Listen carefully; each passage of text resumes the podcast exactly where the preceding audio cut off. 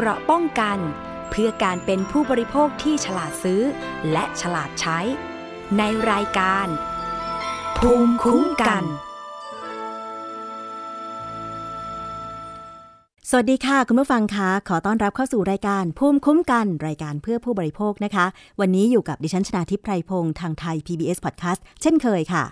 รับฟังผ่านทั้งแอปพลิเคชัน แล้วก็เว็บไซต์ได้ รวมถึงสวัสดีไปยังคุณผู้ฟังที่ติดตามรายการภูมิคุ้มกัน ผ่านสถานีวิทยุที่กำลังเชื่อมโยงสัญญาณอยู่ในขณะนี้นะคะ ก็ต้องขอบคุณทุกสถานีเลยที่เป็นเครือข่ายพันธมิตรกันนำเสนอรายการส่งผ่านคลื่นนะคะ ไปให้คุณผู้ฟังในพื้นที่ได้ฟังกันอย่างชัดเจน หวังว่ารายการนี้จะเกิดประโยชน์กับเราทุกคน เพราะว่าเราทุกคนคือผู้บริโภคนะคะ ติดตามสื่อสังคมออนไลน์ของไทย PBS Podcast ได้ ไม่ว่าจะเป็น Facebook Twitter YouTube Instagram ชื่อเดียวกันเลยก็คือเข้าไปค้นหาคำว่าไทย PBS Podcast ทั้งภาษาไทยและก็ภาษาอังกฤษค่ะ หลังจากนั้นก็กดติดตามกด Follow กด Subscribe ได้เลยนะคะ เป็นสื่อสังคมออนไลน์ที่ทำให้เราได้ติดตามข้อมูลข่าวสารได้ง่าย และก็รวดเร็วมากยิ่งขึ้น แต่ความง่ายและรวดเร็วนั้นเนี่ยผู้บริโภคอย่างเราก็ต้องกรองข้อมูลด้วยเหมือนกัน จะกรองข้อมูลว่าเรื่องไหนเป็นเรื่องจริง เรื่องไหนเป็นเรื่องเท็จ เรื่องไหนเป็นเรื่องหลอกลวงเนี่ยเราก็ควรที่จะติดตามหลาย ๆ สื่อใช่ไหมคะ ทั้งสื่อหลักสื่อสังคมออนไลน์ เปรียบเทียบกันค่ะ แล้วก็ต้องมาจากแหล่งที่เชื่อถือได้ อย่างเช่น ข้อมูลด้านสาธารณสุข เวลาเราเห็นเพื่อน ๆ หรือใครก็ตามที่แชร์มาในกลุ่มไลน์ใน Facebook นะคะ แล้วก็บอกว่า กินนี้ไม่ดี กินนั้นสิดี เราก็ต้องมาดูว่าเป็นข้อมูลมาจากไหน จากกระทรวงสาธารณสุขไหม จากออยไหม จากคณะแพทยศาสตร์ มหาวิทยาลัยต่างๆไหม หรือว่าเป็นเพจอะไรก็ไม่รู้ที่เราไม่คุ้นชื่อเลย ส่วนมากเพจพวกนี้ก็มักจะมีเจตนาแอบแฝง เพราะว่าเขาต้องการขายสินค้า ที่มาในรูปของผลิตภัณฑ์อาหารเสริม ที่เอาข้อมูล ไม่จริง ข้อมูลเท็จ ข้อมูลหลอกลวง มานำเสนอเพื่อหวังว่า คนอ่านคนชมคนดูเนี่ยจะได้หลงเชื่อแล้วซื้อผลิตภัณฑ์เขา อย่างเช่นกรณีที่เคยเกิดขึ้น มันมีการแชร์เกี่ยวกับสรรพคุณของสมุนไพรบางชนิดนะคะ หรือแม้แต่อาหารบางอย่าง เช่น กินผักผลไม้นี้สิดี จะทำให้ร่างกายได้รับสารอาหารเช่นวิตามิน แล้วก็บรรยายสรรพคุณไป แต่คุณผู้ฟังคะ เมื่อเราพินิจพิเคราะห์แล้วเนี่ย แล้วก็จากการที่รายการภูมิคุ้มกันได้สัมภาษณ์ทั้งคุณหมอ แล้วก็นักวิจัย รวมถึงได้คุยกับดรแก้ว กังสดานนภัยนักพิษวิทยา และนักวิจัยเนี่ย ทุกคนบอกตรงกันเลยค่ะว่า การที่เราจะบริโภคอาหารแล้วเกิดประโยชน์ มีประโยชน์ต่อสุขภาพ ก็คือเราต้องกินอาหารให้ครบทุกหมู่ ทั้งโปรตีน ไขมัน คาร์โบไฮเดรต วิตามิน เกลือแร่ ครบและสมดุล ไม่ใช่ว่าไปเลือกกินอย่างใดอย่างหนึ่ง ตามคำโฆษณา อันนั้นก็จะทำให้เราขาดสารอาหารบางอย่างไป แล้วก็ได้สารอาหารบางอย่างเกินความต้องการของร่างกาย ทีนี้มันก็เป็นหน้าที่ของไตและก็ตับในการขับสารส่วนเกินออก ไม่ว่าจะเป็นสารอาหารที่เกิน หรือยาที่เรากินเข้าไปเกิน คือถ้ามันเกินเนี่ยทุกอย่างตับและไตต้องขับออกหมดเลยนะคะ แล้วตับเนี่ยทำงานหนักมากเพราะว่าต้องขับสารพิษ ที่เราอาจจะเผลอกินเข้าไป หรืออาจจะเล็ดรอดเข้าสู่ร่างกายของเรา ตับนี่จะทำหน้าที่เกือบตลอดเวลาเหมือนที่อาจารย์แก้วบอกนะคะ เพราะฉะนั้นค่ะ วันนี้เราจะมาดูข้อมูลข้อเท็จจริง ที่ถูกนำเสนอนะคะ จากทางด้านของสมาคมเพื่อนโรคไตแห่งประเทศไทยเกี่ยวกับอาหารโซเดียมหรือความเค็มที่อยู่ในอาหารกันค่ะว่า ในปัจจุบันนี้เนี่ยถ้าเกิดว่าเรา นิยมกินอาหารกึ่งสำเร็จรูป อย่างเช่นบะหมี่กึ่งสำเร็จรูป หรือเครื่องปรุงบางชนิดที่มีรสเค็มเนี่ยแล้วถ้าเกิดกินมากเกินไป หรืออาหารเครื่องปรุงนั้นมีโซเดียม หรือมีเกลือมีความเค็มมากเกินไปเนี่ยมันส่งผลกระทบอะไรบ้างต่อร่างกายนะคะ เราเคยได้รู้ข้อมูลกันมาบ้างแล้วว่าถ้าเรากินอาหารที่รสเค็มจัดเค็มมาก ต่อเนื่อง ได้รับปริมาณโซเดียมที่มากเกิน ถ้าร่างกายไม่นำโซเดียมไปใช้ ไตก็จะต้องขับโซเดียมออก ทีนี้เมื่อไตต้องทำงานหนักทำงานบ่อยในการขับโซเดียม ไตก็อาจจะวาย พัง หยุดทำงานเฉียบพลันได้ เขาเรียกว่าไตวาย ทีนี้ของเสียโซเดียมหรือของเสียอื่นๆ มันก็จะข้างอยู่ในร่างกาย มีอาการบวมน้ำนั่นก็หมายถึงว่าของเสียในร่างกายของเขาเนี่ยไม่ถูกไตหรือตับขับออกมา ของเสียจึงค้างค้างในร่างกาย และสุดท้ายเกิดไม่ไปฟอกเอาของเสียออกจากเลือดได้ทันการ อาจจะถึงขั้นเสียชีวิตได้นะคะ คุณผู้ฟัง มีข้อมูลล่าสุดจากสมาคมเพื่อนโรคไตแห่งประเทศไทย ได้ทำงานร่วมกับเครือข่ายลดบริโภคเค็ม สมาคมโรคไตแห่งประเทศไทย และมูลนิธิเพื่อผู้บริโภคค่ะ ภายใต้โครงการที่มีชื่อว่า ติดตามปริมาณโซเดียมในอาหารพร้อมบริโภค และอาหารกึ่งสำเร็จรูป เพื่อการรณรงค์ลดเค็มลดโรคค่ะ มีการสุ่มสำรวจอ่านฉลากค่าโซเดียม กลุ่มอาหารกึ่งสำเร็จรูป 300 ตัวอย่าง และรวมถึงเครื่องปรุงรสจำนวน 100 ตัวอย่างนะคะ เมื่อมีการสุ่มสำรวจอ่านฉลากแล้วได้ข้อมูลมา จึงนำมาสู่การถแถลงข่าวเพื่อเตือนภัยใกล้ตัวภัยเงียบโซเดียมแอบแฝงในอาหารกึ่งสำเร็จรูป และเครื่องปรุงรสบอกเกิดของโรค NCDs นะคะ โดยมีวัตถุประสงค์ก็เพื่อ ให้ผู้บริโภคเนี่ยต้องอ่านฉลากโภชนาการก่อนตัดสินใจ ไม่ว่าจะเลือกซื้ออาหารกึ่งสำเร็จรูป หรือซอสปรุงรสหรือน้ำปลา หรือน้ำปลาร้าอะไรก็ตาม ซึ่งตอนนี้น้ำปลาร้าแบบสำเร็จรูปที่ปรุงสุกเนี่ยมีขายกันเกลื่อนเลย เพราะว่าเมนูน้ำปลาร้าเนี่ยสามารถนำมาทำอาหาร โดยเฉพาะอาหารไทยเนี่ยได้หลายเมนู ส้มตำนี่ขาดปลาร้าไม่ได้ ยกเว้นบางคนที่แพ้ปลาร้า ก็อาจจะต้องหันไปกินส้มตำไทย ซึ่งก็ยังต้องใส่น้ำปลาอยู่ดีใช่ไหมคะ จุดประสงค์อีกข้อหนึ่งก็บอกว่าเพื่อให้เกิดการแก้ไขกฎหมาย หรือข้อบังคับ เพื่อนำไปสู่การลดปริมาณโซเดียม และผู้บริโภคเข้าถึงได้ง่าย เพื่อโน้มน้าวให้ผู้ประกอบการผลิตอาหารกึ่งสำเร็จรูป เช่นบะหมี่กึ่งสำเร็จรูป หรือผู้ประกอบการผลิตเครื่องปรุงอาหาร เครื่องปรุงรสต่างๆเนี่ยได้ลดปริมาณความเค็ม ลดโซเดียมลงนะคะ มีข้อมูลที่น่าสนใจ ที่ถูกเผยแพร่ในเว็บไซต์ของสสสสำนักงานกองทุนสนับสนุนการสร้างเสริมสุขภาพ และก็เครือข่ายลดบริโภคเค็มนะคะ ที่ได้มีการจัดประชุมสัมมนาเพื่อการขับเคลื่อน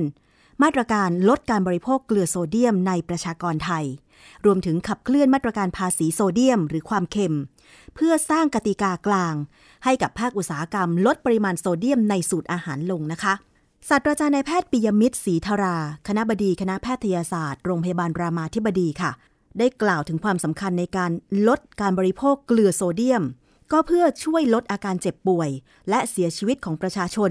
เนื่องมาจากกลุ่มโรคไม่ติดต่อเรื้อรัง หรือโรค NCDs มีโรคอะไรบ้าง ก็ได้แก่ โรคความดันโลหิตสูง โรคหลอดเลือดหัวใจ และหลอดเลือดสมอง และโรคไตวายเรื้อรังเป็นต้นนะคะ แค่ 3 โรคนี้ก็ ถ้าเกิดว่าใครป่วยเป็นโรคเหล่านี้ก็ต้องรักษาไปตลอดชีวิตแหละนะคะ เพราะฉะนั้น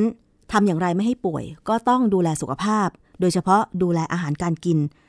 ไม่กินเค็มนั่นเองนะคะ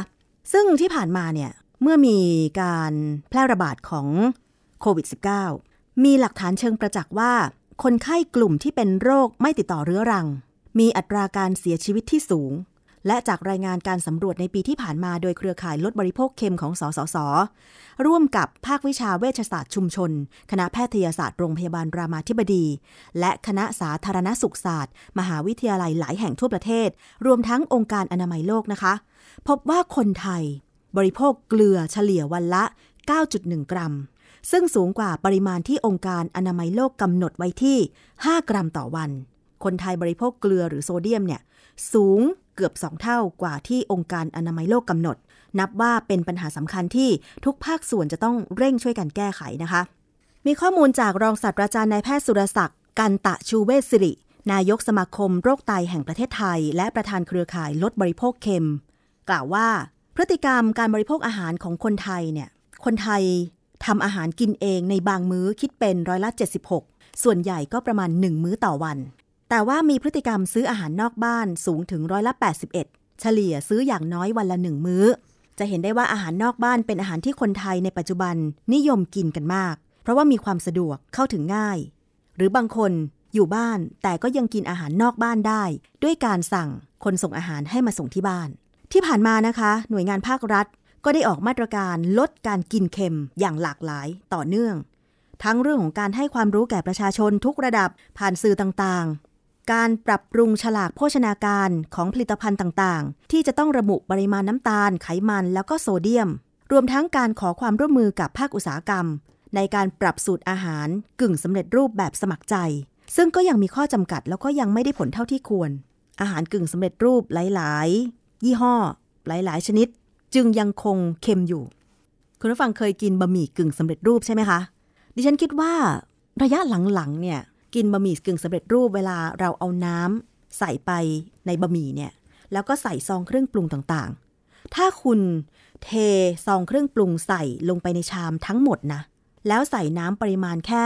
พอท่วมก้อนบะหมี่นะ คุณผู้ฟังคิดว่ามันเค็มไหมสำหรับดิฉันนะคิดว่ามันเค็มมากเลย ดิฉันจะต้องเติมน้ำเข้าไป มากกว่าแค่ให้มันท่วมก้อนบะหมี่หรือไม่อย่างนั้นดิฉันก็ใส่ซองเครื่องปรุงไม่หมด ก็คือใส่ไปประมาณ 75%ของซอง3ส่วน4ซองอะนะคะ เพราะไม่งั้นมันเค็มมาก อันนี้เป็นความรู้สึกส่วนตัวดิฉันนะ ซึ่งตรงนี้แหละค่ะ ในเรื่องของการผลักดัน ผู้ประกอบการอาหาร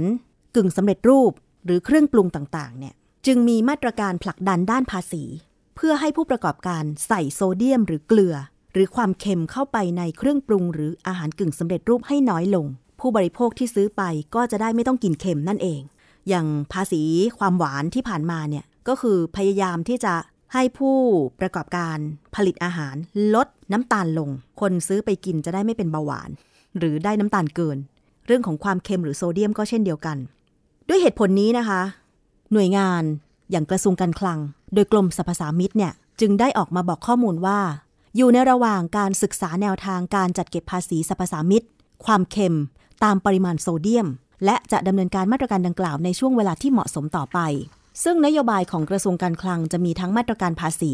และไม่ใช้มาตรการทางด้านภาษีในการลดบริโภคโซเดียมของคนไทย นอกจากนี้จะต้องสร้างระบบการติดตามการลดบริโภคเกลือโซเดียมอย่างชัดเจน เมื่อได้ใช้เครื่องมือทางด้านภาษีแล้ว ก็จะต้องมีการตรวจสอบว่าการบริโภคอาหารที่มีรสเค็มจัดของคนไทยเนี่ย กับอัตราการเจ็บป่วยด้วยโรคไม่ติดต่อเรื้อรัง เช่นเบาหวานหัวใจความดันโลหิตสูงเนี่ยของคนไทยมันสัมพันธ์กันไหม ลดเค็มลดโรคแบบนี้เป็นต้นนะคะ ซึ่งทางด้านของนายนัทกรอุเทนสุด ที่ปรึกษาด้านการพัฒนาระบบควบคุมทางสรรพสามิตกล่าวว่า แนวทางการลดปริมาณโซเดียม โดยใช้มาตรการทางภาษี เพื่อส่งเสริมสุขภาพที่ดีของประชาชน และจุดประกายให้ประชาชน ได้ตระหนักรู้ถึงข้อมูลการบริโภคโซเดียม อย่างสมดุลต่อร่างกายนั้น วัตถุประสงค์ของการจัดเก็บภาษี ไม่ได้มุ่งเป้าไปที่การเพิ่มรายได้ให้กับรัฐบาล แต่เพื่อปกป้องสุขภาพของประชาชน และการสูญเสียชีวิตจากการกินเค็มเกินพอดี ทั้งนี้ค่ะคุณผู้ฟัง โซเดียมหรือความเค็มนั้นเนี่ยถูกใช้ในขั้นตอนการผลิตและการถนอมอาหาร นอกเหนือจากการเพิ่มรสชาติความเค็มแล้ว ซึ่งตอนนี้เนี่ยมีความพยายามของผู้ผลิตเครื่องปรุงหลายราย ในการที่จะลดโซเดียม แต่หันไปใช้สารอื่น เพื่อให้ความเค็มแทน เช่น เกลือโพแทสเซียม แต่ก็ยังมีข้อจำกัดในเรื่องของราคาที่แพงกว่ามาก และสินค้าที่มีการจัดเก็บภาษีโซเดียม จะต้องเป็นสินค้าที่มีความยืดหยุ่นต่อราคาสูง โดยเราจะต้องศึกษาอย่างละเอียด เพราะอาจจะส่งผลกระทบต่อผู้บริโภคเป็นวงกว้าง ซึ่งมาตรการภาษีลดโซเดียม เพื่อให้คนไทยลดบริโภคอาหารที่เค็มจัดเนี่ยก็สอดคล้องกับแนวทางขององค์การอนามัยโลก หรือว่า WHO World Health Organization นะคะ ที่แสดงท่าทีอย่างชัดเจน ผ่านการลดปริมาณโซเดียมในอาหารกึ่งสำเร็จรูป อาหารมื้อหลักพร้อมกิน ขนมขบเคี้ยว แล้วก็เครื่องปรุงรสต่างๆ ดรเรนูกากซึ่งท่านเป็น medical officer กลุ่มโรคไม่ติดต่อเรื้อรัง องค์การอนามัยโลกประจำประเทศไทยบอกว่า ได้เรียนรู้จากประสบการณ์ของประเทศอื่น ว่าการกำหนดนโยบายที่มีประสิทธิภาพเพื่อลดการบริโภคโซเดียม หรือความเค็มในประชากรนั้น ต้องมีมาตรการที่ช่วยให้ประชากร ทราบถึงปริมาณโซเดียมที่มีอยู่สูงมากในอาหาร ซึ่งสามารถทำได้โดยการกำหนดรูปแบบฉลาก ด้านหน้าบรรจุภัณฑ์ที่มีประสิทธิภาพ อย่างเช่น การแสดงคำเตือนปริมาณโซเดียมสูงเป็นต้น หรือการแสดงเครื่องปรุงต่างๆ ที่อยู่ในซองซองนั้นว่ามีอะไรบ้าง ให้ผู้บริโภคได้รับทราบ เป็น ข้อมูลเพื่อตัดสินใจในการจะซื้อหรือไม่ซื้อผลิตภัณฑ์นั้นนะคะ คุณผู้ฟัง โดยทั่วไปเนี่ยร่างกายของเราต้องการโซเดียมประมาณ 1,500 มิลลิกรัมต่อวัน แต่ว่าคำแนะนำขององค์การอนามัยโลกในการบริโภคเกลือ หรือโซเดียม ไม่ควรจะเกิน 2,000 มิลลิกรัมต่อวัน อันนี้อนุโลมให้อีก 500 มิลลิกรัม ที่คิดว่าไม่เกินความสามารถของตับและไตในการขับโซเดียมออกได้ เพราะฉะนั้นเราไม่ควรกินโซเดียม เกลือหรือความเค็ม ที่มาจากน้ำปลามาจากซอส มาจากเครื่องปรุงของอาหารกึ่งสำเร็จรูปบะหมี่กึ่งสำเร็จรูปต่างๆ เนี่ยไม่ควรจะเกิน 2,000 มิลลิกรัมต่อวัน หรือประมาณเกลือ 1 ช้อนชา แต่จากข้อมูลที่มีการถแถลง จากการสุ่มอ่านฉลาก อาหารกึ่งสำเร็จรูปพวกบะหมี่ หรือเครื่องปรุงรสต่างๆ ที่เปิดเผยโดยสมาคมเพื่อนโรคไตแห่งประเทศไทย เครือข่ายลดบริโภคเค็ม และมูลนิธิเพื่อผู้บริโภคล่าสุดคุณผู้ฟัง น่าตกใจมาก ๆ เลย เพราะว่าอาหารแต่ละอย่างเนี่ยบางอย่างนะคะ มีปริมาณโซเดียม สูงกว่าคำแนะนำสูงกว่า 2,000 มิลลิกรัมต่อวัน เราจะไปฟังรายละเอียดจากการสุ่มสำรวจการอ่านฉลากปริมาณโซเดียม ข้างซองผลิตภัณฑ์ ทั้งอาหารกึ่งสำเร็จรูปและเครื่องปรุงรสจากคุณสสิพาตาผาตีบค่ะ ผู้สำรวจและนักวิจัย สมาคมเพื่อนโรคไตแห่งประเทศไทยค่ะ ผลสุ่มสำรวจนะคะะเราจะเริ่มจากอาหารกึ่งสำเร็จรูปจำนวน 300 ตัวอย่างนะคะ จะจำแนกออกเป็น 3 ประเภท ก็คือประเภทก๋วยเตี๋ยวก๋วยจั๊บบะหมี่ เส้นหมี่และวุ้นเส้นจำนวน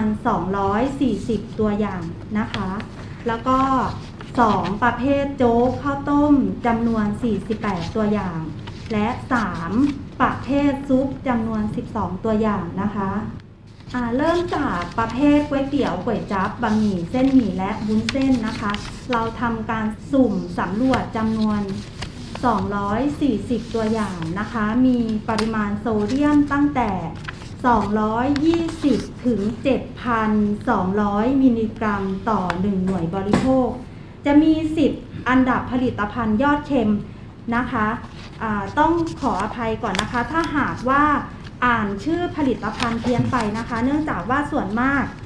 ส่วนใหญ่จะเป็นกลุ่มอาหารนำเข้า แล้วก็ข้อมูลที่เราถแถลงข่าวในวันนี้ เราจะใส่ไว้ในเพจของสมาคมเพื่อนโรคไตแห่งประเทศไทย และเว็บไซต์ของสมาคมเพื่อนโรคไตแห่งประเทศไทยค่ะ 10 อันดับยอดเค็มเลยนะคะ 1 ก็คืออิซุกิราเมงคิวชู ฮากาตะโอตโซยไดนะคะ หรือราเมงกึ่งสำเร็จรูปรสซุปกระดูกหมูรสหอมน้ำมันงาค่ะ 2. อิซุกิราเมงคิวชูคุรุเมะโฮโตเมกิไรราเมงกึ่งสำเร็จรูปรสซุปกระดูกหมูรสกลมกล่อมค่ะ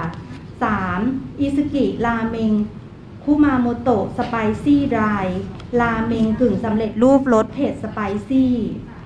4. อิซุกิราเมง คุมาโมโตะโมโคสไดราเมงกึ่งสำเร็จรูปรสซุปกระดูกหมูรสพริกไทยด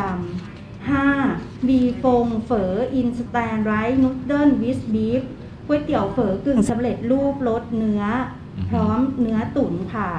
6. Vifon เฝอเวียดนาม style instant rice noodle with chicken flavour ก๋วยเตี๋ยวเฝอกึ่งสำเร็จรูปรสไก่สไตล์เวียดนามค่ะ 7. Vifon เฝอ instant rice noodle with chicken ก๋วยเตี๋ยวเฝอกึ่งสำเร็จรูปรสไก่มาพร้อม เนื้อไก่ตุ๋นค่ะ 8. ลิตเติ้ลกุ๊กบะหมี่กึ่งสำเร็จรูปรสต้มแซ่บหมูค่ะ 9. อิซุกิราเมงคิวชูคุมาโมโตะมายูไดราเมงกึ่งสำเร็จรูปรสซุปกระดูกหมูค่ะ และ 10. ตำหนักทองผัดหมี่โคราชพร้อมน้ำปรุงสำเร็จรูปรสจัดจ้านค่ะ ไปต่อที่ประเภทโจ๊กข้าวต้มเลยนะคะจำนวน 48 ตัวอย่าง มีปริมาณโซเดียมตั้งแต่ 0 ถึง 1,420 มิลลิกรัมต่อ 1 หน่วยบริโภคนะคะ อันนี้ก็จะมี 10 อันดับผลิตภัณฑ์ยอดเค็มนะคะ ได้แก่ 1. มาม่า ข้าวต้มกึ่งสำเร็จรูปรสเล้งแซบอันนี้แบบชนิดซองนะคะ 2. มาม่าโจ๊กครับกึ่งสำเร็จรูปรสต้มยำกุ้งค่ะ 3. มาม่าข้าวต้ม cup ข้าวต้มกึ่งสำเร็จรูปรสปลาทรงเครื่องค่ะ 4. คนอร์ cup โจ๊กรสหมู 5. คนอร์ cup โจ๊กรสไก่ 6. นำชาว super bite โจ๊กข้าวหอมมะลิกึ่งสำเร็จรูป ผสมปลา ซอสเทอริยากิและขิง 7. มาม่าข้าวต้ม cup ข้าวต้มกึ่งสำเร็จรูปรสหมูสับกระเทียมพริกไทย 8. มาม่าข้าวต้มคัพข้าวต้มกึ่งสำเร็จรูปรสกุ้งกระเทียม 9. มาม่าข้าวต้มครับ ข้าวต้มกึ่งสำเร็จรูปรสซุปไข่สาหร่าย และ 10. มาม่าข้าวต้มกึ่งสำเร็จรูปรสไก่ชนิดซองค่ะ ค่ะมาต่อที่ประเภทที่ 3 นะคะ เป็นประเภทซุปมีปริมาณโซเดียมตั้งแต่ 170 ถึง 810 มิลลิกรัมต่อ 1 หน่วยบริโภคค่ะ 10 อันดับผลิตภัณฑ์ยอดเค็มค่ะ ได้แก่ 1. มารุโคเมะซุปเต้าเจี้ยวบดกึ่งสำเร็จรูป 2. โอทาโกะซุปซีฟู้ดสาหร่ายวากาเมะกึ่งสำเร็จรูป 3. โอทาโกะซุปมิโซะกึ่งสำเร็จรูป 4. โอทาโกะซุปไข่ผสมผักโขมกึ่งสำเร็จรูป 5. เลดี้แอนนาซุปครีมรสไก่และแฮมกึ่งสำเร็จรูป 6. โอทาโกะซุปไข่ผสมสาหร่ายกึ่งสำเร็จรูป 7. เลดี้แอนนาซุปครีมรสคาโบนาร่ากึ่งสำเร็จรูป 8. เลดี้แอนนาซุปครีมรสปูอลาสก้ากึ่งสำเร็จรูป 9. เลดี้แอนนาซุปครีมรสข้าวโพดหวานกึ่งสำเร็จรูป และ 10. โอทาโกซุปใส ผสมเห็ดหอมผลิต ชนิดเข้มข้นกึ่งสำเร็จรูปค่ะ ต่อไปนะคะจะเป็นผลสุ่มสำรวจปริมาณโซเดียมในฉลากโภชนาการกลุ่มเครื่องปรุงรสนะคะจำนวน 100 ตัวอย่าง ซึ่งเราจำแนกออกเป็น 4 ประเภทค่ะ ประเภทที่ 1 จะเป็นประเภทซอสซีอิ๊วน้ำมันหอยน้ำปลานะคะจำนวน 68 ตัวอย่าง 2. เป็นประเภทน้ำปรุงรสพริกแกงกะปิจำนวน 18 ตัวอย่างค่ะ 3. ประเภทผงปรุงรสจำนวน 4 ตัวอย่างค่ะ 4. ประเภทเนยชีสจำนวน 10 ตัวอย่างนะคะ ผลสำรวจนะคะเป็นประเภทซอสซีอิ๊วน้ำมันหอยน้ำปลานะคะจำนวน 68 ตัวอย่าง มีปริมาณโซเดียมตั้งแต่ 130 ถึง 2,560 มิลลิกรัม ต่อ 1 หน่วยบริโภคนะคะ อันนี้คือ 1 หน่วยบริโภคเนี่ยจะใช้โดยประมาณ 1 ช้อนโต๊ะนะคะในส่วนประเภทที่ 2 นะคะ น้ำปรุงรสพริกแกงกะปินะคะจำนวน 18 ตัวอย่าง มีปริมาณโซเดียมตั้งแต่ 210 ถึง 1,490 มิลลิกรัมต่อ 1 หน่วยบริโภคนะคะะตัวนี้หน่วยบริโภคใช้ประมาณ 2 ช้อนชานะคะ 3. เป็นประเภทผงปรุงรสค่ะจำนวน 4 ตัวอย่าง มีปริมาณโซเดียมตั้งแต่ 430 ถึง 1,910 มิลลิกรัมต่อ 1 หน่วยบริโภคค่ะ หน่วยบริโภคจะอยู่ที่ประมาณ 1 ช้อนชาค่ะ สุดท้ายนะคะเป็นของ กลุ่มประเภทเนยชีสจำนวน 10 ตัวอย่างค่ะ มีปริมาณโซเดียมตั้งแต่ 45 ถึง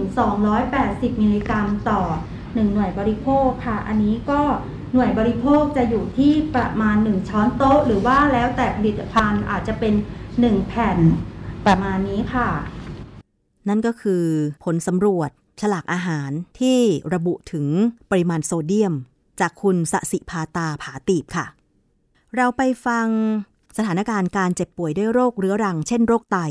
และการบริโภคอาหาร เพื่อลดการเจ็บป่วยด้วยโรคไม่ติดต่อเรื้อรัง ลดบริโภคเค็ม จากรองศาสตราจารย์นายแพทย์สุรศักดิ์กันตะชูเวศสิริ นายกสมาคมโรคไตแห่งประเทศไทย และประธานเครือข่ายลดบริโภคเค็มกันค่ะ คือการบริโภคเค็มเนี่ยมันส่งผลระยะยาวนะครับ โดยเฉพาะผู้ที่ปัจจุบันเราเจอในในเด็ก ที่กินเค็มอยู่นานๆเนี่ยพอเป็นวัยรุ่นเท่านั้นเนี่ยป่วยแล้วนะผมเจอคนไข้สิบกว่า อายุสิบกว่าสิบห้าสิบหกสิบเจ็ดเป็นความดันโลหิตสูงแล้ว ซึ่งอันนี้เป็นสัญญาณที่น่ากลัวของคนไทย เพราะว่าเรารู้ว่าหลังจากเป็นความดันโลหิตสูง ถ้ารักษาไม่ถูกต้องหรือยังกินเค็มอยู่เนี่ย อีกห้าปีสิบปีโรคไตจะมา พอเป็นโรคไตแล้วมันมันไม่หาย มันเพียงแต่รักษาประคับประคองให้มันไม่ไม่เสื่อมลงไปมากกว่านั้น อย่าให้กลับกลายเป็นสุดท้ายไปเป็นไตวายนะครับ เราเจอในคนที่พอเป็นวัยทำงานป่วยแล้วเราเสียบุคลากรที่สำคัญกำลังสำคัญของประเทศชาติของสังคมนะครับแล้วถ้าไปล้างไตค่าฟอกเลือดปีละสองแสนบาท ต่อคนต่อปีแล้วหยุดไม่ได้เลย ต้องฟอกไป 20 ปี ค่าล้างไตปีหนึ่งของประเทศชาติของประเทศไทยเนี่ยประมาณปีละ20,000ล้าน แล้วจะเพิ่มขึ้นปีละ10-15%ทุกปีนะครับภายใน5ปีมันอาจจะขึ้นไป30,000ล้าน10ปีอาจจะขึ้นไป40,000ล้านนะครับเราจะเราจะจ่ายไหวไหม ถ้ารวมค่ารักษาความดันโลหิต รักษาค่าอัมพฤกษ์อัมพาตติดเตียง ค่าใช้จ่ายต่อปีขนาดนี้นะฮะเราต้องเสียงบประมาณปีหนึ่งแสนล้าน เพื่อจะรักษาโรคต่างๆ เหล่านี้ เพราะฉะนั้นการที่กินเค็มมันส่งผลกระทบไปหมดเลยนะครับ ตั้งแต่การเสียกำบุคลากร การเจ็บป่วย ค่ารักษาพยาบาลที่เพิ่มขึ้น ภาระต่อโรงพยาบาลนะครับ บุคลากรไม่เพียงพอ อันนี้เป็นภาระที่เกิดขึ้น ในภาวะที่เป็นโควิดคนไข้ที่กินเค็มเป็นความดันสูง โอกาสเสียชีวิตจะเพิ่มขึ้นประมาณ 10 เท่าถึง 20 เท่า ถ้าเป็นโรคไตประมาณเกือบ 20 เท่านะครับ คนปกติโอกาสตายจากโควิดแค่ 1%แต่ถ้าเป็นโรคไตโอกาสตาย 20%เพิ่มขึ้นชัดเจน เพราะฉะนั้นการกินเค็มเนี่ยมันมีส่งผลทั้งระยะระยะยาวระยะสั้นก็ในกรณีที่เป็นโรคไม่ติดต่อเรื้อรังนะครับ อันนี้ก็เป็นห่วงเพราะว่าถึงแม้ว่าโจ๊กข้าวต้มเนี่ยถ้าเทียบกับบะหมี่กึ่งสำเร็จแล้วโจ๊กข้าวต้มยังเค็มน้อยกว่า ก็ยังก็ยังเค็มอยู่นะโซเดียมพันมิลลิกรัมต่อซองเนี่ยก็เกินความต้องการของร่างกายเพราะว่าเรากินโซเดียมที่พอเหมาะก็คือหนึ่งหรือหกร้อยมิลลิกรัมนี่เกินเกือบสองเท่า แต่ถ้าถ้าเด็กกินเด็กน้ำหนักน้อยผู้ใหญ่เกือบครึ่งหนึ่ง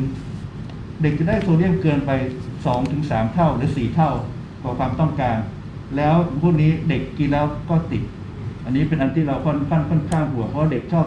กินอาหารที่กึ่งสำเร็จชอบไปซื้อบะหมี่กึ่งสำเร็จมาขยำขยำกิน หรือแม้กระทั่งโจ๊กซองโจ๊กถ้วยที่ผู้ใหญ่มักจะโดนซื้อให้ เพราะว่ามันสะดวกต่อการการปรุงการการเอามาบริโภคทันทีนะครับ เพราะฉะนั้นก็เป็นอันที่เรายังมีความกังวลนะครับ แล้วก็อยากให้ประชาชนมีการตื่นตัวมากขึ้นนะครับ ในบางประเทศนะครับ ทางกระทรวงหรือทางรัฐบาลเนี่ยเขาก็จะพยายามควบคุมปริมาณเกลือในอาหาร ให้อยู่ในเกณฑ์ที่เหมาะสม ไม่เป็นภัยต่อสุขภาพนะครับ ซึ่ง วิธีที่จะได้ผลดีที่สุดก็คือต้องให้มีกฎกติกาที่เหมือนกันทุกบริษัท ไม่ว่าบริษัทจะผลิตอาหารประเภทไหนก็ตามเนี่ยมันมีกฎกติกาควบคุมอยู่ว่าเกลือไม่ควรจะเกินเท่าไหร่นะครับ ถ้าคุณเกินกว่ามาตรฐานเกณฑ์มาตรฐานแล้ว จะมีมาตรการบางอย่าง เช่นมาตรการภาษี ถ้าโซเดียมเกิน 1,500 มิลลิกรัม หรือ 1,200 มิลลิกรัมในอาหารประเภทกึ่งสำเร็จรูปจะต้องเสียภาษีนะครับ ในในหลายประเทศทำแล้ว แล้วก็ได้ผลดีด้วย เพราะว่ามันเหมือนกับเป็นการที่สร้างมาตรฐานเดียวกันทุกบริษัทนะครับ เกิดความเป็นธรรมเพราะถ้าถ้าถ้าถ้าไม่มีกฎหมายอันนี้เนี่ยบางบริษัททำบางบริษัทไม่ทำบางบริษัททำก็จะได้เปรียบถูกไหมฮะอันนี้ก็จะเป็นอันหนึงที่ทำให้ทุกคนอยู่ในกติกาเดียวกัน แล้วก็ดีต่อคนกิน ดีต่อคนคนผลิตด้วย เพราะว่าคนผลิตก็จะลดต้นทุนไป อันนี้ก็ทำให้ชักจูงให้บริษัท ผลิตอาหารแล้วก็คนกินหันมานิยมอาหารที่โซเดียมต่ำลงนะครับ ซึ่งอันนี้ก็จะทำให้ดีต่อสุขภาพในระยะยาว แล้วก็ประหยัดค่าใช้จ่ายค่ารักษาพยาบาลนะครับครับ อันนี้ก็เป็นอันหนึงที่อยากจะฝากไว้ว่าการที่มีภาษีโซเดียมมันเหมือนภาษีน้ำตาลฮะพอมีภาษีน้ำตาลเนี่ยเดิมที่เครื่องดื่มยังมีความเค็มมีความหวานสูงมากเนี่ยมันจะลดลงมาทันทีแล้วต่ำกว่า 6%ซึ่งเป็นเกณฑ์ที่จะเริ่มการเก็บภาษี แล้วทุกบริษัททำได้ ทุกบริษัทแต่เดิมเนี่ยถ้าไม่มีกฎหมายอันนี้เนี่ยทำไม่ได้หรอกฮะเพราบริษัทบอกว่าคนไทยติดหวาน ถ้าลดน้ำตาลแล้วขายผลิตภัณฑ์ไม่ได้ ปรากฏว่าพอมีภาษีน้ำตาลเนี่ยทุกบริษัทลดลงมา6%หมดแล้วถามว่าเศรษฐกิจเป็นยังไงเศรษฐกิจก็ยังดีเหมือนเดิม คนก็ยังกินน้ำหวานเหมือนเดิม เพราะว่าทุกบริษัทลดลงหมด เขาก็ไม่มีทางเลือกเขาจะกินน้ำหวานที่ห้อเดิมสูตรเดิมด้วยความที่เป็นติดกับแบรนด์ที่เคยผลิต นะครับผมคิดว่าเราอย่าไปกลัวว่าถ้ามีภาษีแล้วโอ๊ยธุรกิจจะแย่เศรษฐกิจจะแย่อันนี้ไม่จริงนะเพราะมันพิสูจน์มาแล้วในหลายประเทศรวมทั้งประเทศไทยด้วยภาษีน้ำตาลเนี่ยไม่ได้ทำให้กระทบเศรษฐกิจเลย แล้วก็คนก็ลดการกินน้ำตาลลงอย่างชัดเจนในประเทศเนี่ยมีข้อมูลแล้วว่าลดการบริโภคน้ำตาล 20%หลังจากมีภาษีน้ำตาล อันนี้ทำให้ดีต่อสุขภาพป้องกันโรคเบาหวานป้องกันโรคอ้วนได้นะครับ แต่ว่าเราต้องอธิบายนิดนึงคือบางคนอาจจะเข้าใจผิดว่าการเก็บภาษีไปเก็บภาษีวัตถุดิบไหม ไปเก็บภาษีเกลือไหมไปเก็บภาษีน้ำปลาไหมคำตอบคือว่าไม่ใช่ ขอให้ชัดเจนตรงนี้นะเก็บภาษีในอาหารกึ่งสำเร็จรูปของที่ออกมาในจากโรงงานหรือภาคอุตสาหกรรมเท่านั้น เช่นบะหมี่กึ่งสำเร็จ โจ๊กกึ่งสำเร็จนะครับ จะไม่มีการเก็บอาหาร เก็บภาษีอาหารจากร้านค้าริมทาง อันนี้ไม่มีนะต้องทำความเข้าใจว่าเราเก็บเฉพาะอาหารที่มีสูตรแน่นอนก็คืออาหารที่มาจากโรงงานอาหารอุตสาหกรรม ที่มีความเค็มสูง แม้กระทั่งอาหารกลุ่มเดียวกัน เช่นบะหมี่ ถ้าบะหมี่ลดโซเดียมลงมาแล้วต่ำกว่าเกณฑ์ที่เรากำหนดไว้คือเกณฑ์ที่ปลอดภัยแล้ว ก็จะไม่เสียภาษี เพราะฉะนั้นบะหมี่100 สูตรที่เราดูลิสต์ในท้องตลาดที่มีขายอยู่เนี่ยอาจจะโดนเก็บภาษีแค่ 15 สูตร อีก 85 สูตรไม่เสียภาษี เพราะว่าโซเดียมต่ำกว่าเกณฑ์ที่เราให้แล้ว ดังนั้นจึง ไม่ต้องตกใจว่าการขึ้นมีภาษีปุ๊บจะทำให้สินค้าขึ้นราคา สินค้าจะขึ้นราคา เฉพาะสินค้าที่เค็มจริง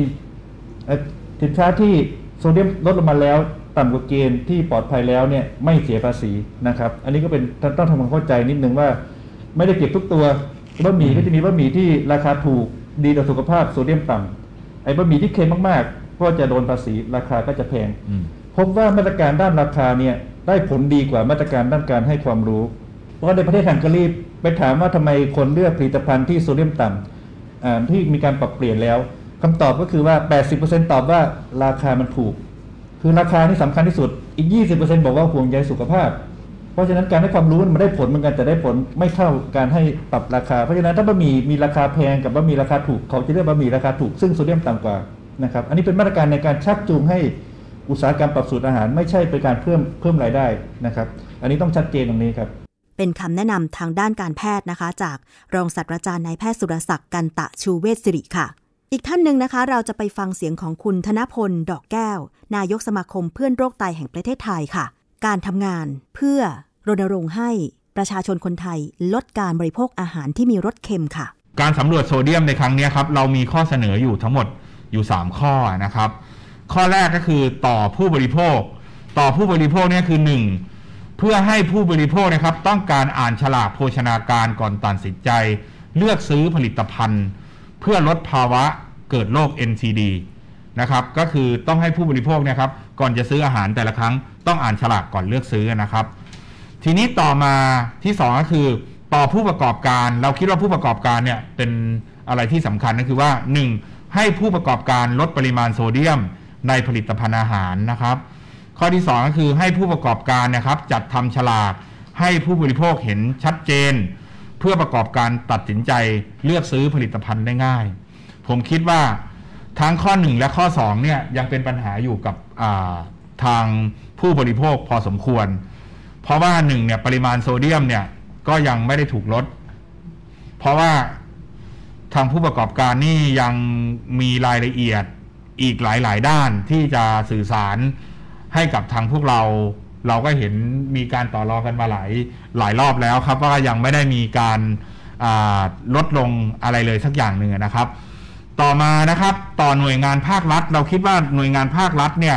เป็นตัวเชื่อมสำคัญนะครับ ที่จะทำให้ทั้งผู้บริโภคและผู้ประกอบการเนี่ยทุก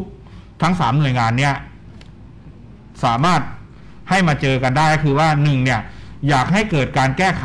กฎหมายหรือข้อบังคับ เกี่ยวกับการลดปริมาณโซเดียม ในผลิตภัณฑ์อาหาร อันนี้ข้อที่หนึ่งนะครับ ข้อที่สองสนับสนุนให้เกิดมาตรการของรัฐ เกี่ยวกับการเก็บภาษีโซเดียม เน้น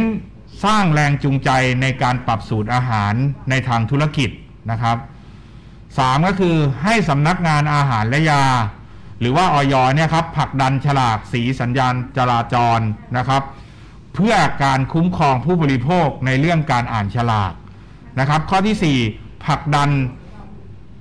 ให้กระทรวงศึกษาธิการนะครับ บรรจุหลักสูตรการอ่านฉลากให้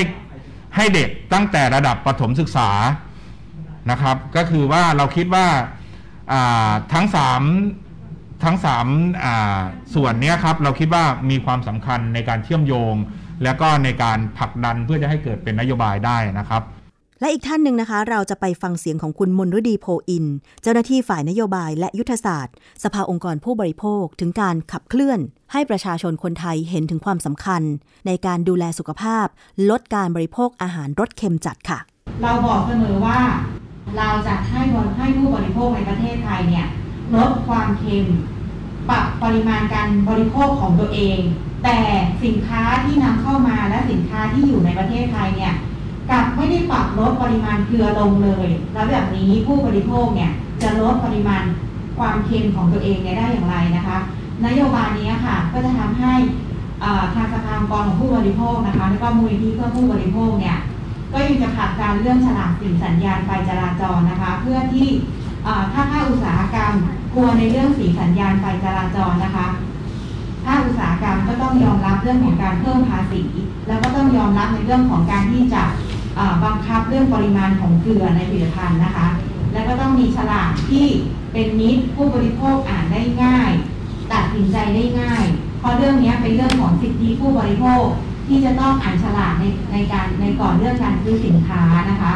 เป็นสิ่งที่น่ากลัวมากสำหรับผู้บริโภค ที่บริโภคอาหารกึ่งสำเร็จรูป จะบอกได้เลยว่าอาหารกึ่งสำเร็จรูปเนี่ยค่ะเป็นเป็นสิ่งที่ยอดนิยมมากของคนไทยนะคะ แล้วก็จะบอกเลยว่า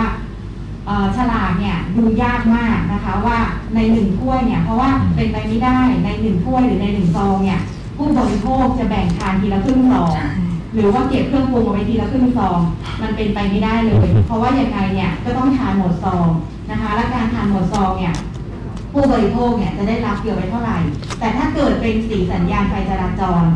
ถ้ามีโซเดียมตั้งแต่2,000ขึ้นไปนะคะ หรือว่ามีมากกว่าขึ้นไปเนี่ยแสดงด้วยด้วยสลากสีแดงเลยนะคะ เป็นการเตือนตั้งแต่เริ่มแรกเลยเนี่ยผู้บริโภคก็จะพึงระวังแล้วก็จะรู้ว่าผู้บริโภคเนี่ยจะเลือกทานไหมนะคะ แล้วการที่มีฉลากสีแดงอยู่อยู่มากๆเนี่ยค่ะ ก็จะทำให้ภาคอุตสาหกรรมเนี่ย ปรับตัวนะคะ ปรับตัวให้ฉลากของตัวเองเนี่ยเข้าเกณฑ์มาที่อยู่ที่สีเขียว อันนี้ก็จะเป็นเรื่องของการที่ภาคอุตสาหกรรมก็จะปรับตัวลดปริมาณความเค็มหรือปริมาณของเกลือตัวเองเนี่ยลงมานะคะ อันนี้ก็คือจะเป็นนโยบายแล้วก็การแก้ไข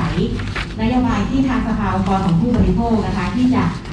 ยื่นเสนอต่อไปต่อสำนักงานคณะกรรมการอาหารและยานะคะ ในการที่จะผลักดันให้มีการ เขาเรียกว่ากำหนดปริมาณของโซเดียมในอาหารนะคะ ในของภาคอุตสาหกรรมแม้กระทั่งผลิตในประเทศไทยแล้วก็นำเข้านะคะ แล้วก็เรื่องของฉลากที่เป็นดีกับผู้บริโภคก็คือฉลากเขียวเหลืองแดง ตอนนี้นะคะ ประเทศไทยเรานะคะ หลายหน่วยงานเนี่ยให้ความสนใจเรื่องนี้มาก ก็ได้ทำเขาเรียกว่าแอปพลิเคชัน Food Choice นะคะแล้วได้มีการแถลงข่าวเปิดตัวไปหลายเดือนแล้วมากนะคะ แอปพลิเคชันชุดแอปพลิเคชันตัวนี้ค่ะเหมาะสำหรับ ยุคดิจิตอลตอนนี้เลยเพราะว่าทุกคนมีมือถือนะคะสามารถที่จะเอาแอปพลิเคชันตัวนี้ไปยิงกับ QR code แล้วสามารถรู้ได้ว่าผลิตภัณฑ์ที่ตัวเองกำลังรับประทานเนี่ยจะเป็นเขียวเป็นเหลืองหรือเป็นแดงนะคะ แล้วก็จะมีการเปรียบเทียบด้วยว่า ถ้าเราหยิบตัวนี้มาเป็นแดงเนี่ยเราจะหยิบตัวไหนดีที่จะทานแล้วเหมาะกับสุขภาพของเรานะคะ อันนี้ก็จะเป็นเรื่องของแอปพลิเคชัน Food Choice ที่มีหลายองค์กรที่ร่วมกันนะคะ ไม่ว่าท่านกรมอนามัย นะคะมูลนิธิเพื่อผู้บริโภคตสสเครือข่ายเครือข่ายรถเค็มเครือข่ายไม่กินหวานนะคะ แล้วก็ศูนย์วิชาการต่างๆนะคะ ที่ได้ออกตัวแอปพลิเคชันตัวนี้มา ก็อยากจะให้ทางสำนักงานคณะกรรมการอาหารและยา และก็กรมอนามัยนะคะ ที่เป็นเจ้าภาพร่วมเรื่องนี้ขึ้นมาเนี่ยค่ะ ช่วยกันประชาสัมพันธ์เรื่องแอปพลิเคชันนี้ ให้กับผู้บริโภคเนี่ยได้มาใช้ตัวนี้นะคะค่ะ แค่เรื่องของอาหารที่มีรสชาติเค็ม ถ้าเรากินมากเกินไป ก็อาจจะส่งผลกระทบถึงสุขภาพในระยะยาวได้ เพราะฉะนั้นค่ะ เมื่อเรารู้อย่างนี้แล้ว เรามาลดอาหารเค็มกันเถอะคุณผู้ฟัง ไปต่อกันที่อีกเรื่องหนึ่งค่ะคุณผู้ฟัง เป็นคำเตือนของสำนักงานคณะกรรมการอาหารและยา เกี่ยวกับผลิตภัณฑ์สมุนไพรที่ใช้ชื่อว่าบูการินนะคะ ที่มีการขายทางออนไลน์ ระบุสรรพคุณบอกว่า รักษาโรคชิคุนกุนย่าโรคเกาต์โรคปวดเอว ปวดหลัง ปวดเมื่อยกล้ามเนื้อ โรคไขข้อกระดูกทับเส้น ปวดตามข้อ มือเท้า หัวเข่าและก็ไหล่ กินวันละสองครั้งเช้าเย็นหลังอาหาร ครั้งละ 1-2 เม็ดนะคะ ซึ่งผลิตภัณฑ์ตัวนี้นะคะทางออยพบว่า เป็นข้อมูลลวงค่ะ โดยทั้งผลิตภัณฑ์และการโฆษณาดังกล่าวเนี่ยไม่ได้รับอนุญาตจากออยนะคะ ทั้งออยได้สั่งระงับการโฆษณาผลิตภัณฑ์ดังกล่าวไปแล้ว พร้อมทั้งดำเนินการตามกฎหมายกับผู้เกี่ยวข้องค่ะ จึงขอเตือนประชาชนผู้บริโภคนะคะ อย่าลงเชื่อไปซื้อผลิตภัณฑ์ สมุนไพรที่มีชื่อว่าบูการิน เป็นภาษาอังกฤษนะคะ B U G A R I N ค่ะ ซึ่งลักษณะของซองหรือว่าบรรจุภัณฑ์นั้นเนี่ยก็จะเป็นซองพลาสติกนะคะ สี่เหลี่ยม แล้วก็จะมีรูป รูปเหมือนสรีระของคนนะคะ เป็นมัดกล้ามเนื้อต่างๆ อยู่มุมซองซ้ายขวานะคะ พร้อมกับชื่อว่าบูการินเป็นภาษาอังกฤษนะคะ อันนี้ออยก็ได้ทำการตรวจแล้ว ก็คือว่าเป็นผลิตภัณฑ์ที่ให้ข้อมูลลวง โฆษณาโดยไม่ได้รับอนุญาตจากออยนะคะ มีข้อแนะนำค่ะ บอกว่าขอเตือนผู้บริโภค ให้รู้เท่าทันการโฆษณาผลิตภัณฑ์ที่อวดอ้าง รักษาโรคข้อและกระดูกต่างๆ ว่าอย่าซื้อมากินโดยเด็ดขาดนะคะ เพราะว่า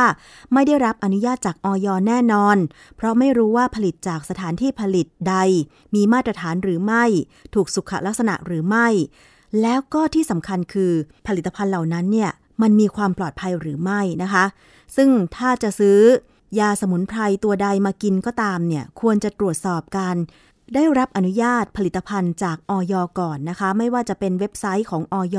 เข้าไปคลิกตรงหัวข้อ ตรวจสอบผลิตภัณฑ์ หรือว่าจะดาวน์โหลดแอปพลิเคชันอย. Smart Application เพื่อตรวจสอบเลขทะเบียนการขออนุญาตจากอย. ก็ได้นะคะ ที่สำคัญค่ะ ถ้าผลิตภัณฑ์สมุนไพรไหนนะคะ ได้รับอนุญาตให้จัดจำหน่ายจากออยแล้วเนี่ยจะต้องมีเลขทะเบียนตำรับสมุนไพร ขึ้นต้นด้วยตัวอักษร G เป็นภาษาอังกฤษนะคะ อันนี้ถ้าเกิดว่าไปพบเห็นโฆษณาหรือยาสมุนไพรใด ๆ ก็ตามที่ไม่มีการขึ้นทะเบียนกับออยนะคะ ถือว่าเป็นผลิตภัณฑ์ผิดกฎหมาย สามารถแจ้งไปได้ที่หมายเลขโทรศัพท์สายด่วนของออยหมายเลข 1556 หรือว่าจะเข้าไปในเพจ Facebook ของออยก็ได้นะคะ เข้าไปค้นหาใน Google ได้เลย พิมพ์คำว่าสำนักงานคณะกรรมการอาหารและยาหรือออยหรือว่าเพจชื่อง่าย ๆ เลยก็คือ FDA ไทยนั่นเองนะคะ เป็นคำเตือนค่ะ อย่าซื้อมากินมาใช้นะคะ ผลิตภัณฑ์สมุนไพรบูการิน อันนี้เขามีการดำเนินการตามกฎหมายไปแล้วนะคะ และนี่ก็คือช่วงแรกของรายการภูมิคุ้มกัน รายการเพื่อผู้บริโภคนะคะ เรายังมีอีกช่วงหนึ่งค่ะ นั่นก็คือ คิดก่อนเชื่อไปติดตามรับฟังกันค่ะ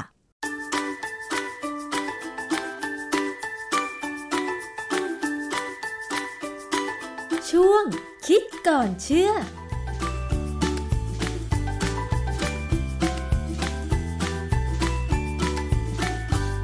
พบกันในช่วงคิดก่อนเชื่อกับ ดรแก้วกังสดานนภัยนักพิษวิทยากับดิฉันชนาทิพไพรพงศ์ค่ะ วันนี้เรามาคุยเกี่ยวกับเรื่องของกาแฟสำเร็จรูปค่ะคุณผู้ฟัง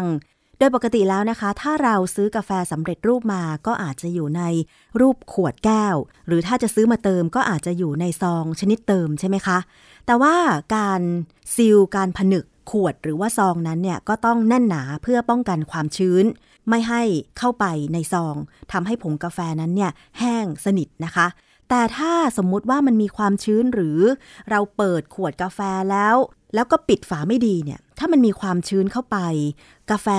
อาจจะรวมตัวกันเป็นก้อนแทนที่จะเป็นผงเนี่ย มันจะมีผลอะไรกับการนำกาแฟมาชงไหม อย่างเช่น มีเชื้อราขึ้นไหม หรือว่าเราควรจะเก็บรักษากาแฟชนิดผงอย่างไร ต้องไปถามกับอาจารย์แก้วค่ะ อาจารย์คะ กาแฟสำเร็จรูปชนิดผงผงไม่ว่าจะอยู่ในขวด หรือว่าในซองชนิดเติมเนี่ย มันต้องแห้งๆ มันต้องเป็นผงๆ ใช่ไหมถ้ามันโดนความชื้นเป็นก้อนๆ เราสมควรที่จะเอามาชงดื่มไหมคะอาจารย์ ผมเคยซื้อกาแฟขวดเนี่ยนะสำเร็จรูปเนี่ยมา แล้วผมก็แรกๆ เนี่ยไม่ไม่รู้ว่าจะทำไง ก็เก็บไว้บนชั้นธรรมดา ปรากฏว่ามันมันรวมตัวเป็นก้อน แล้วต่อไปมันก็มีลาขึ้นเป็นสีเทาคืออาจารย์เก็บไว้คือพอเปิดชงปุ๊บ อาจารย์ก็ปิดฝาเหมือนเดิม แล้วก็เอาวางในชั้นโดยที่ไม่ได้แช่ตู้เย็นอะไรใช่ไหมคะ ใช่ก็เพื่อแรกๆใครจะไปรู้อะ ที่ขวดที่ฉลากก็ไม่ได้เขียนนะไม่มีนะฉลากบอกว่าให้เก็บที่แห้งและเย็นแห้งและเย็นบ้านเราหน้าหนาวก็แห้งและเย็นอะปรากฏว่าพอรามันขึ้นก็ต้องทิ้งทั้งขวด ก็เลยคิดว่าเอ๊ะของพวกนี้สงสัยต้องเก็บตู้เย็น เพราะว่าตู้เย็นเนี่ย มันความเย็นจะเป็นตัวดึงความชื้นออกไป อาหารที่เราเก็บในตู้เย็นเนี่ยราถึงไม่ค่อยขึ้นยกเว้นถ้าใครเปิดบ่อยเนี่ยความชื้นมันเข้าไปก็ ก็อาจจะได้เรื่องเหมือนกันนะฮะทีนี้ในกรณีกาแฟเนี่ยพอราขึ้นแล้วถามว่ากินได้ไหม คือถ้าสมมติคุณตักกาแฟ instant หรือกาแฟสำเร็จรูปเนี่ยในที่แสงสว่างไม่มากพอคุณจะมองไม่เห็นนะ พอคุณตักปั๊บแล้วคุณเติมน้ำลงไปเนี่ย มันก็เป็นกาแฟดำมองไม่เห็นรา ใช่มันสีน้ำตาลเข้มๆอะ เพราะฉะนั้นถามตัวเองที่ว่ากินราไปกี่ครั้งแล้วโว้ทีนี้ผมเป็นที่อย่างนี้ ร้านขายกาแฟ ที่เขาเป็นกาแฟแพงๆไงนะเขาคั่วบดใหม่ใช่ไหมใช่ วันต่อวัน แล้วเขาก็เอามาทำให้เรากินแบบโอ้ยดิฟแบบอะไรก็ตามเนี่ยนะมันก็แพงอะ่ะแต่ว่าต้นทุนมันสูงเพราะว่าเขาต้องคั่วบดวันต่อวันเนี่ย มันจะหอมมันจะดีกว่า อันนั้นคงไม่มีปัญหาค่ะ ถ้าคั่วแล้วบดแล้วใช้หลายวันเนี่ย อันนั้นมีปัญหาคราวนี้มันมีบทความบทความมันหนึ่งที่น่าสนใจจากเม็กซิโก เรื่อง determination of potentially mycotoxigenic fungi in coffee from d i a l i t ตีพิมพ์ในวารสาร Food Science and Biotechnology ปี 2018 คือเขาก็ดูศักยภาพในการเกิดเชื้อราที่มันสร้างไมโครท็อกซินก็คือสารพิษจากเชื้อราได้ บนกาแฟจากเมืองนายาลิตเขาเก็บตัวอย่างกาแฟคั่วทั้งหมด 14 ตัวอย่างจากตลาดท้องถิ่นต่างๆ ในเมืองนายาริตประเทศเม็กซิโก อันนี้คือกาแฟคั่วคงคั่วแล้วก็บดนะเขาพบว่ามีเชื้อราอยู่ 22 ชนิด 22ชนิดเนี่ยก็มี 2 ตัวที่สำคัญคือ Aspergillus กับ Penicillium อันนี้เป็นชื่อ genus ที่สำคัญสำคัญนะสองตัวที่ผมยกตัวอย่างเนี่ยคือ Aspergillus กับ Penicillium เนี่ยเป็นเชื้อราที่สร้างสารพิษได้หลายอย่าง Aspergillus เนี่ยบางกรณีบางสภาวะมันสร้างอะฟลาท็อกซิน Penicillium ก็อาจจะสร้างอะฟลาท็อกซินได้ในบางสภาวะ คือเชื้อราที่ประหลาด คือถ้าเราพูดถึงสารพิษจากเชื้อรา อะไรชนิดนะมันไม่ได้มาจากเชื้อรา genus species หรือสายพันธุ์เดียวเท่านั้น มันมาได้จากหลายสายพันธุ์ขึ้นอยู่กับอาหารที่ราขึ้น ขึ้นอยู่กับความชื้น ขึ้นอยู่กับอุณหภูมิ ขึ้นกับแสงอะไรเงี้ยตั้งหลายอย่างนะเพราะฉะนั้นเวลาเราพูดถึงสารพิษจากเชื้อราเนี่ยเราต้องระบุว่ามาจากราอะไรแล้วก็มีสภาวะรอบราเนี่ยเป็นยังไงนะฮะสิ่งแวดล้อมเป็นยังไง เพราะฉะนั้นอันนี้ก็แสดงว่าอะไร มีราบางตัวสามารถสร้าง ochratoxin ได้ ochratoxin ที่พูดถึงนี่คือ ochratoxin A ซึ่งเป็นตัวที่มีปัญหา ไม่ใช่อะฟลาท็อกซินใช่ไหมคะ ไม่ในบนกาแฟนี่ที่เขาพบเนี่ยเป็น ochratoxin นอกจากนั้นเนี่ยนะเขาก็ลองเลี้ยงรานะสองสามชนิด ซึ่งเป็นราที่สร้าง ochratoxin A ได้เขาเอาราพวกเนี้ยมาเลี้ยงบนกาแฟคั่วที่เขาซื้อมาเนี่ยนะปรากฏว่าผ่านไป 21 วันเนี่ยสามารถ สกัดเอา ochratoxin A ออกมาได้จากกาแฟคั่ว แสดงว่าอะไร แสดงว่ากาแฟคั่วเนี่ยมันเป็นอาหารที่ดีที่จะทำให้ราขึ้นแล้วก็สร้างสารพิษได้โอคลาท็อกซิน A เนี่ยเป็นสารพิษที่มาจากพวก Aspergillus หรือ Penicillium สายพันธุ์ต่างๆเออมันเป็นสารพิษจากเชื้อราที่ปนเปื้อนในอาหารมากที่สุด บางคนอาจจะนึกถึงอะฟลาท็อกซินใช่ไหมแต่จริงๆแล้วเนี่ยโอคลาท็อกซิน A เนี่ยมีมากกว่า แล้วความอันตรายมันเท่ากันไหมคะอาจารย์ อะฟลาท็อกซินมันเป็นตัวที่ทำให้เกิดปัญหามะเร็งตับ โดยสรุปแล้วนะคะ เชื้อราที่เกิดในถั่วลิสงเรียกว่าอะไรแล้วมีความเป็นพิษยังไงคะอาจารย์ ถั่วลิสงทั่วไปเนี่ยเรามักจะเจออะฟลาท็อกซินนะซึ่งมีหลายตัวนะฮะแต่ว่าบางครั้งเนี่ยบางสถานการณ์เนี่ยในอาหารที่เป็นพวกธัญพืช หรือเนื้อหมูผลิตภัณฑ์จากเนื้อหมูก็มีนะ หรือว่าจากกาแฟหรือจากองุ่นที่ใช้ทำไวน์รวมไปถึงไวน์เนี่ยนะ แล้วก็ลูกเกดเนี่ยอาจจะพบพวกโอคราท็อกซิน A โอคราท็อกซินมีหลายตัวนะ แต่ตัวที่มีปัญหาคือโอคราท็อกซิน A เจ้าสารตัวนี้เป็นสารก่อมะเร็งในมนุษย์ อาจจะก่อมะเร็งในมนุษย์นะอยู่ในกลุ่มที่ IARC เขาจัดว่าเป็น 2B 2B นี่คือยังไม่แน่นอน มีงานวิจัยแล้วในสัตว์ทดลองแต่ยังไม่มีผลการศึกษาว่ามีปัญหาในคนไหม แต่ว่าก็มีบทความวิจัยบางอันเขาก็พูดถึงว่าเจ้าโอคราท็อกซิน A เนี่ยมันทำให้ DNA นี่เสียหายได้ การที่ DNA เสียหายเนี่ยส่งผลไปถึงความเสี่ยงต่อการเกิดการกลายพันธุ์จนถึงการเป็นมะเร็งนะฮะแล้วปัญหาที่เกิดในสัตว์เลี้ยงปกติเราเลี้ยงสัตว์เนี่ยเรามักจะใช้ธัญพืชเลี้ยงใช่ไหมเลี้ยงเป็ดเลี้ยงไก่อะไรก็ตามเนี่ยเขาพบว่ามันก่อให้เกิดปัญหาเกี่ยวกับไตก่อให้เกิดปัญหาเกี่ยวกับการเจริญเติบโตของสัตว์เนี่ยต่ำลง เพราะมันมีผลมากเลย เป็นสารกดภูมิต้านทานอะไรด้วยนะฮะดังนั้นเนี่ยเรื่องของโอคราท็อกซินเออาจจะอยู่ในกาแฟที่บด แล้วเก็บไม่ดีคั่วแล้วบดเก็บไม่ดีเนี่ย มันเป็นไปได้นะ เพราะว่าอย่างที่เราบอกที่ผมเคยเล่าให้ฟังแล้วว่า ผมเคยมีประสบการณ์เจอราขึ้นบนกาแฟ ในประเทศมาเลเซียเนี่ยเขาก็มีนักวิจัยทำงานวิจัยเหมือนกันแล้วก็ตีพิมพ์บทความเรื่อง fungal contamination of commercial coffee powder คือเจอเชื้อราบนผงกาแฟที่ขายในท้องตลาดเนี่ย เขาตีพิมพ์เอกสารนี้ในการประชุมเรื่อง International Seminar on the Current Research Progress in Science and Technology ปี 2011 ที่บันดุงอินโดนีเซีย คนทำวิจัยเป็นชาวมาเลเซียเนี่ยเขาเอาข้อมูลว่าเขาแยกและระบุเชื้อราที่ปนเปื้อนในผงกาแฟสำหรับชงที่มีขายในซูเปอร์มาร์เก็ตและในร้านชำในมาเลเซียทั้งหมดร้อยตัวอย่าง พบว่า 50%ของตัวอย่างมีเชื้อรา ซึ่งส่วนใหญ่ปนเปื้อนจากสิ่งแวดล้อม ค่ะที่น่าสนใจนะ บอกว่าไอ้เชื้อรากลุ่มเนี้ยมันเป็นพวก Deuteromycetes ซึ่งเป็นราที่เราเรียกว่า imperfect fungi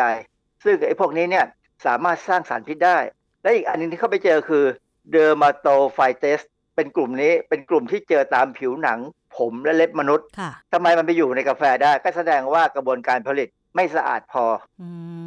แสดงว่าอะไร แสดงว่าคนที่ไปซื้อกาแฟจากมาเลเซียแล้วมาฝากคน ในบ้านเราเนี่ย อาจจะเจอพวกนี้ได้อาจารย์โดยปกติแล้วกาแฟผงสำเร็จรูปเขาก็ต้องผลิตในโรงงาน ใช้เครื่องจักรผลิตหรือเปล่าคะอันนี้เป็นกาแฟเม็ดคั่วแล้วบดเป็นผง ไม่ใช่ instant ไม่ใช่กาแฟสำเร็จรูปนะแล้วบ้านเราก็มีกาแฟผงพวกนี้ขายเหมือนกันนะก็ยี่ห้อดังๆทั้งนั้นนะฮะมาจากญี่ปุ่นมาจากลาวมาจากเวียดนามมาจากเยอรมันฝรั่งเศสอะไรก็มีศรีลังกาอะไรก็มีนะแต่ทีนี้กาแฟบางอย่างที่เขาพบในมาเลเซียเนี่ยครึ่งหนึ่งเลยเนี่ย มันมีลาผสมอยู่ได้ มีลาปนเปื้อนอยู่ได้แล้วแสดงว่าการผลิตไม่ดี แต่ว่าคือที่เขาขายผงกาแฟค่ะ เวลาเราไปซื้อเนี่ยมันก็อยู่ในหีบห่อ เช่น อยู่ในโหลแก้วหรือว่าอยู่ในถุงที่มันเป็นไม่ใช่พลาสติกอะค่ะ เป็นถุงที่เขาซิลมาอย่างดี มันมีเชื้อราหรือว่าเศษสิ่งปนเปื้อนอยู่ในนั้นได้ยังไงคะ หมายความว่าเครื่องจักรไม่สะอาดหรือยังไงคะอาจารย์ ไม่ใช่ ระหว่างการผลิตไง ระหว่างการที่เขาคั่ว เสร็จแล้วมาบดเป็นผง แล้วยังไม่รีบแพ็คไม่รีบเก็บใส่ถุง ไม่รีบเอาบรรจุถุงอะอาจจะมีช่วงเวลาที่ค้างไว้แล้วคือจะมาบรรจุใช่ไหมคือเชื้อราเนี่ยมันต้องการออกซิเจนสูงในการที่จะเจริญ เพราะฉะนั้นมันก็อยู่แข่งอย่างนั้นแหละมันไม่ไม่ไม่เจริญในถุงเท่าไหร่ แต่พอเราเปิดขึ้นมาแล้วเอาไปวิเคราะห์เนี่ยเราอาจจะเจอบ้านเราไม่เคยมีข้อมูลว่ามีการวิเคราะห์นะ ประเด็นหนึ่งคือว่าผมก็เคยคุยเรื่องเนี้ย กับทางคนในมูลนิธิเพื่อผู้บริโภคนะว่าผมสงสัยนะกาแฟสำเร็จรูปกาแฟอะไรก็ตามเนี่ยมีไหมเขาก็ไปเอากาแฟพวกทรีนวันอะมายี่หกยี่ห้อ เอามาวิเคราะห์ดูว่ามีโอคราท็อกซินเอไหม ก็ปรากฏว่าไม่มีก็แสดงว่ากาแฟสำเร็จรูปพวกครีนวันบ้านเราเนี่ยดูจะปลอดภัยนะฮะค่ะจากผลการวิจัยของที่มาเลเซียก็แสดงให้เห็นว่าถ้ากระบวนการผลิตกาแฟผง ไม่รัดกุมเพียงพอก็อาจจะมีสิทธิ์ที่จะทำให้เกิดเชื้อรา ochratoxin ในผงกาแฟ แล้วพอถูกบรรจุมาในถุงผู้บริโภคซื้อไป ก็คิดว่ามันปลอดภัย ก็เลยเอาไปชงทั้งอย่างนั้นใช่ไหมอาจารย์ คือของมาเลยเนี่ยเขาไม่ได้บอกว่าเจอ ochratoxin เขาบอกบอกว่าแค่เจอรา แล้วมันเป็นราที่มีศักยภาพในการสร้างสารพิษ แต่ว่าถ้าเป็นของที่เม็กซิโกเนี่ยเขาเจอนะเขาเจอเลยแล้วเขาพบว่า ถ้าเกิดมีลายจริงมันก็เกิดขึ้นได้ซึ่งก็ไม่ไม่ประหลาดหรอกเพราะว่ามีข้อมูลเก่าอยู่บ้างพอสมควรนะฮะถึงแม้ว่าผู้บริโภคซื้อมาจะเก็บอย่างถูกวิธีคือเอาใส่ในตู้เย็นก็ตาม แต่ถ้ารามาจากกระบวนการผลิต ถ้ากินไปก็ต้องกินราไปด้วยใช่ไหมอาจารย์อย่างนี้คือถ้าเก็บตู้เย็นเนี่ยไม่น่าจะมีปัญหา ถึงต่อให้มีเชื้อรา มันก็ไม่ขึ้นถ้ามันเย็นเกินไปมันอาจจะไม่ขึ้น หรืออาจจะขึ้นช้าๆนะ ขึ้นช้าๆ แต่ไม่มากคือตัวตัวราเนี่ยไม่น่าจะมีปัญหา กินน่าจะไม่มีปัญหา แต่ถ้าเป็นสารพิษที่มันสร้างออกมาเนี่ยคือปัญหาแล้วเราจะรู้ได้ยังไงอะถ้าเราใช้กาแฟผง กาแฟผงที่เป็นกาแฟคั่วเป็นผงเนี่ยไม่ได้กาแฟสำเร็จรูปนะกาแฟคั่วที่เราจะต้องมาชงและกรองน้ำเนี่ยนะพวกนี้เนี่ยอาจจะต้องคอยดูให้ดี เพราะว่ามันมีศักยภาพค่อนข้างจะสูง แล้วก็ตู้เย็นบ้านเราเนี่ยเปิดเย็นไหม ถ้าเย็นต่ำกว่า 8 องศาไม่น่าจะมีปัญหา นะแต่ว่าถ้าขึ้นมาเกิน 8 องศาบางบ้านเนี่ยประหยัดไฟตั้งอุณหภูมิไว้ไม่ไม่ต่ำมากพอเนี่ยนะอาหารเสียได้มีราขึ้นได้ง่ายนะฮะต้องระวังทีนี้ในกรณีของกาแฟอย่างทรีนวันเนี่ยมันอยู่ในซองพลาสติก เป็นพลาสติกที่เขาอาจจะเคลือบ metallized พลาสติกทำให้สวยงามด้วยแล้วก็ทำให้มันป้องกันความชื้นได้บ้างเนี่ยนะผมไปดูว่าซองพวกเนี้ยมันกันความชื้นได้แค่ไหนเออเข้าไปในเว็บไซต์ของ caltechplastic.com เข้าใจว่าเป็นโรงงาน ที่ผลิตน้ำมันนี่แหละ แต่เขามี sideline ทำพลาสติกขายด้วยนะเขาให้ข้อมูลว่าเจ้า metallized พลาสติกเนี่ยคือซองพลาสติกที่มีเคลือบด้วยโลหะเนี่ยนะถ้าเก็บอาหารแห้งไว้ที่อุณหภูมิ 15 ถึง 26 องศาเนี่ยความชื้น 40-60%เนี่ยเก็บไว้ได้นาน 1 ปี แต่ปรากฏว่าพอไปดูในเว็บของกรมอุตุนิยมวิทยาเนี่ยนะก็บอกว่าความชื้นสัมผัสเฉลี่ยในหน้าหนาวของไทยนะ69ถึง81 แสดงว่าบ้านเราเนี่ยความชื้นสูง อุณหภูมิเฉลี่ยก็อยู่ที่ 28 แต่ว่าเมื่อเช้าในหน้าหนาวของบ้านเราเนี่ยนะก็ 20 ก็ยังได้ หรือถ้าเหนือเหนือก็อาจจะต่ำกว่า 10 ก็ได้ แต่ว่าโดยเฉลี่ยเนี่ย28 เพราะฉะนั้นเนี่ยบ้านเราเนี่ยเหมาะที่จะเกิดเชื้อราแน่ๆ ขนาดเม็กซิโกเนี่ยเหตุผลที่ผมไปยกตัวอย่างบทความจากเม็กซิโก มาเล่าให้ฟังเพราะว่าอะไร ก็เพราะว่าเม็กซิโกเนี่ยเขาอยู่เส้นศูนย์สูตรเหมือนเรา เพียงแต่ว่าเขาสูงกว่าเรา ความชื้นเขาก็ต่ำกว่าเรา เขายังมีเชื้อราขึ้น แล้วบ้านเราเนี่ยความชื้นเนี่ยตลอดทั้งปีนะไม่เคยต่ำกว่า 40-60 เนี่ย มันมันมีโอกาสราขึ้นง่าย ผมห่วงร้านกาแฟทั่วไปนะ ไม่ว่าจะใช้กาแฟเม็ดที่เป็นขั้วเอามาชงแบบใช้ถุง หรือตักจากกาแฟสำเร็จรูปก็ตามจากขวดที่วันต่อวันก็จริง แต่ว่าก็ไม่ได้เก็บตู้เย็นเนี่ยมันอาจจะมีราขึ้น โดยที่เขาอาจไม่สังเกต คือคนขายเนี่ยอาจจะไม่สังเกต หรือไม่มีความรู้จะสังเกต ยิ่งชงกาแฟตอนเช้าเช้ามืดมืดนะ ถ้าแถวภาคใต้เนี่ยอาจารย์ เขาจะมีสภากาแฟมีร้านกาแฟประจำหมู่บ้านเนาะอาจารย์เนาะแล้วชอบมาเปิดร้านตอนตีห้าลูกค้ามานั่งหกโมงเช้าอย่างเงี้ยอาจจะมืดมืดได้เนาะมันก็คงไม่สว่างมากหรอกถ้าใครจะไปเปิดไฟตรงบริเวณที่ชงกาแฟใช่ไหมเขาก็แค่เปิดให้เห็นแล้วก็ตักนู่นตักนี่ซึ่งถ้าเขาไม่ดูให้ดีแล้วปักใต้เนี่ยความชื้นเยอะมากเลยอะฝนตกตลอด ต้องเก็บกาแฟยังไงใส่ตู้เย็น ทุกอย่างต้องใส่ตู้เย็นค่ะนะใส่ตู้เย็นเพราะว่าตู้เย็นเนี่ยมันมันเย็นแล้วความชื้นมันต่ำ ราขึ้นได้น้อย แต่ว่าถ้าใส่ไว้นานเกินสามเดือนหกเดือนเนี่ยก็คงต้องเอามาตัก แล้วก็ส่องดูกับไฟหรือแดดให้เห็นชัดๆว่าราขึ้นไหมคือพิจารณาดูสักครั้งที่ว่าเก็บไว้ดีไหมแล้วถ้ามันยังดีอยู่ก็ไม่เป็นไรค่ะ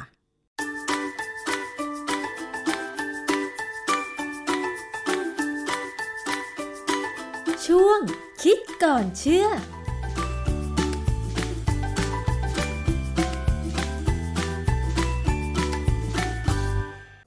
นั่นคือคิดก่อนเชื่อกับดรแก้วกังสดานนภัยนักพิษวิทยานะคะ ได้ทราบกันไปแล้วค่ะ เกี่ยวกับเรื่องของการเก็บรักษา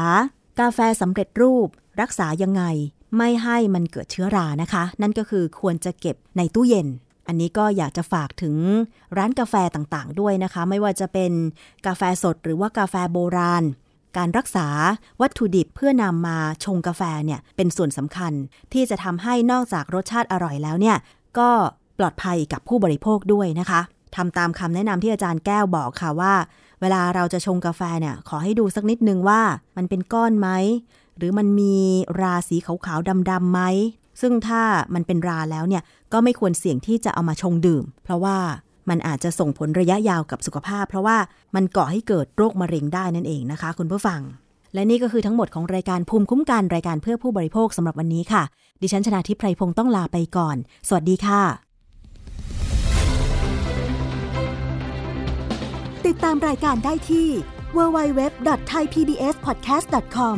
แอปพลิเคชัน Thai PBS Podcast หรือฟังผ่านแอปพลิเคชัน Podcast ของ iOS Google Podcast Android Podbean SoundCloud และ Spotify